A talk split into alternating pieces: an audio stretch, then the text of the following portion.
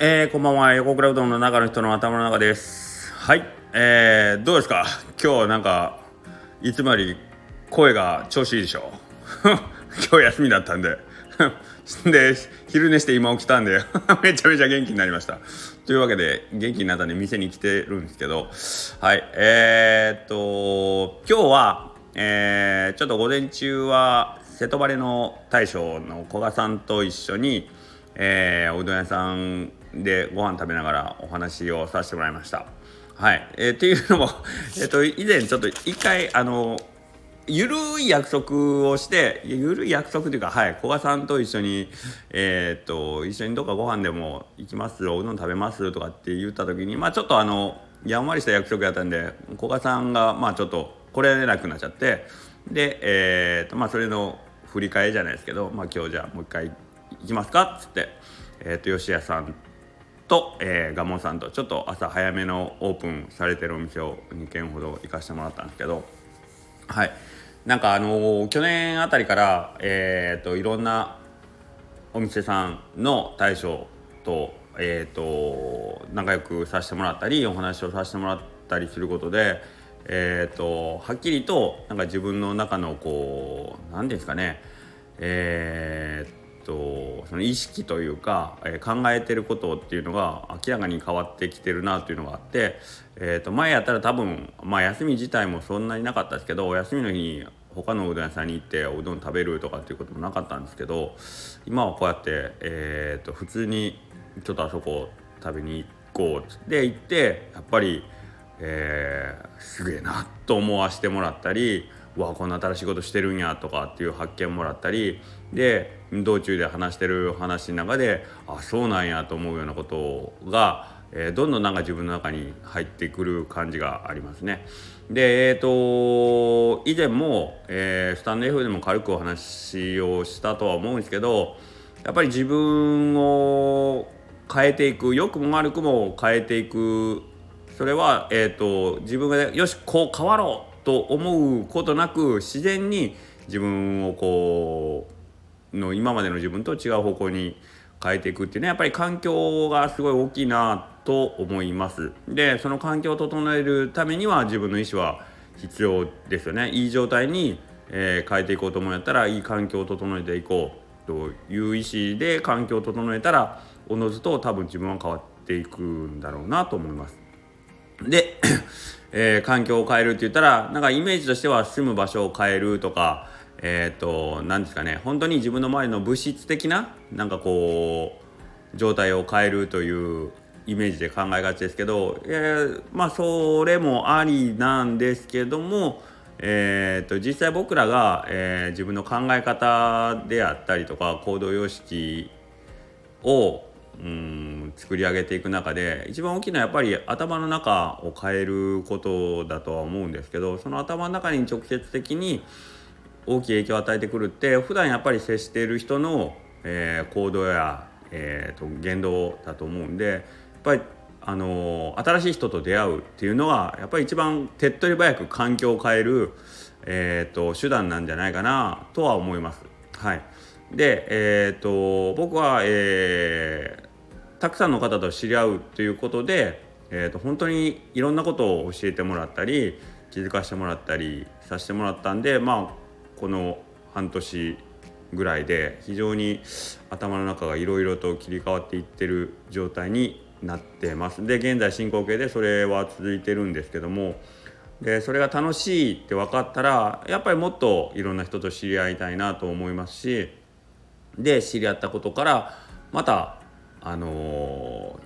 ー、それが楽しいと思ってえっ、ー、とでさらにあの新しい出会いであったり新しい考えをこう自分の中に取り入れることができるんで、まあ、好循環ができてるなというのは自分の中で思ってますんで、えー、それは僕だけができるわけじゃなくて当たり前ですけど、えーと、どの人であってもそのチャンスというか方法っていうのは使えることなので、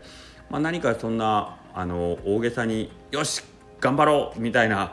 えーと、気合を入れることなくなんか手軽に、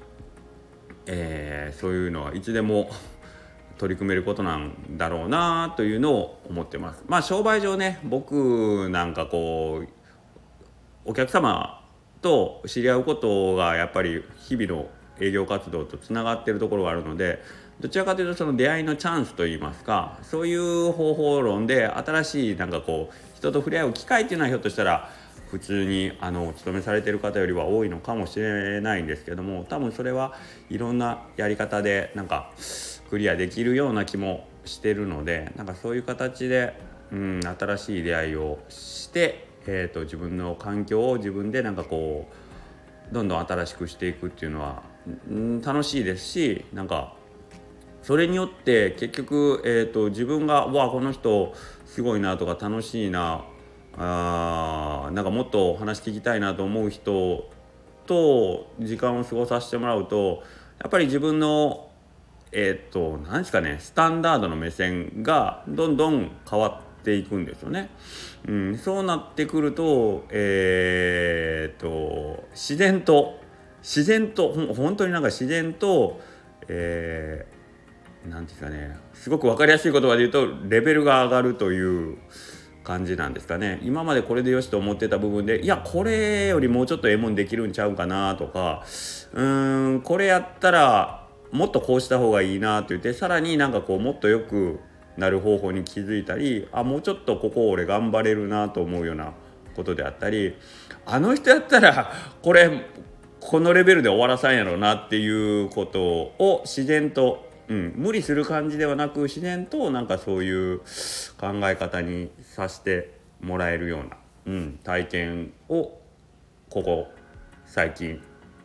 させてもらってるなと改めて今日なんか休みでゆっくりなんかいろいろ。昼 寝昼寝なんかほんまいついつ以来してるんやろうってぐらいなんかすごいあのー、考えながら気が付いたら昼寝してるみたいな感じだったんですけどはいあのー改めてなんかあなんか振り振り返ってみるとなんかそんな感じになってるなというところでしたね。はい、で昨日でしたかね。白川さんのなんかあのインスタグラムにもあったんです。インスタグラムの中に紹介してあってあこれいいなと思ったんですけどあのゲッターズ飯田さんのなんか名言みたいなところで、えーと当たり前のレベルを上げていくことが、まあ、人生を豊かにするみたいなことだったと思うんですけど すいませんうろ覚えで。ああそれってまあまさになんか自分が今やってる自分が良しとしてる当たり前のそのレベルをえっ、ー、とまあ別に一気に上げる必要なくてちょっとずつちょっとずつ日々ねちょっとずつ上げていったら気が付いたらなんか、えー、前はなんかこうアップアップだった部分がなんか自然とえー、その高いレベルのところの作業をこなしていってたりで前だったらそこはあのとてもじゃないけど到達できないようなレベルの目標を自分がなんか自然とそこを目指すようになってたりとかっていうことであ当たり前の平均値を日々ちょっとずつ上げていくって大事。でそれをするためには、えーと、そういう刺激を持ている人と出会って出会うこと。で、えそういう人たちと一緒に時間を過ごすっていうことって大事だよなっていう。はい、でそれが自分の中にとって楽しいっていうことであったらもう何何何どっちどっちに行っても全部ええことばっかりやんみたいな感じになるなということをちょっと今日ふと思いましたね。はい、なのでやっぱりあのー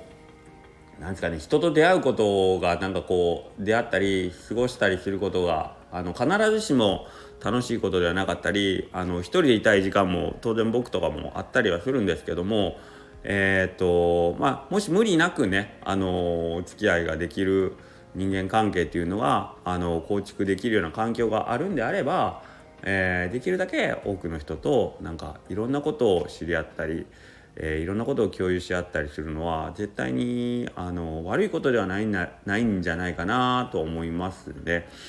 うんでえー、とどこまで行ってもやっぱりあの一人はえー、と弱い。強い弱いで言うとやっぱりちょっと弱いですよね。弱いというか僕なんか特にそうなんですけど自分では何もできないのでやっぱり周りに、えーと、僕ができないことをしてくれる人がたくさん本当にたくさんいてるんで幸いなことに、うん、そういう人たちの力を借りたら僕は何もできないけど仲間がおったら何でもできるっていうね不思議な、うん、不思議な現象が今ね起きたりしてるのでこれはなんかはい。何のあの取り柄もないというかただただ あの一人で大はしゃぎして いろんな人とあのいろんな人に手拭い任してたらなんかいろいろと面白いことができるようになったっていうあの僕が一番いい例だと思うんで、はい、なんか僕を見てなんかこうこいつなんかずっとふざけてんな。けどなんかうまいことやりよんなと思う方がいらっしゃったらぜひぜひ同じように僕と一緒にいろんなことを楽しんでみてはいかがじゃないでしょうか。と思いました。はい。それではまた明日。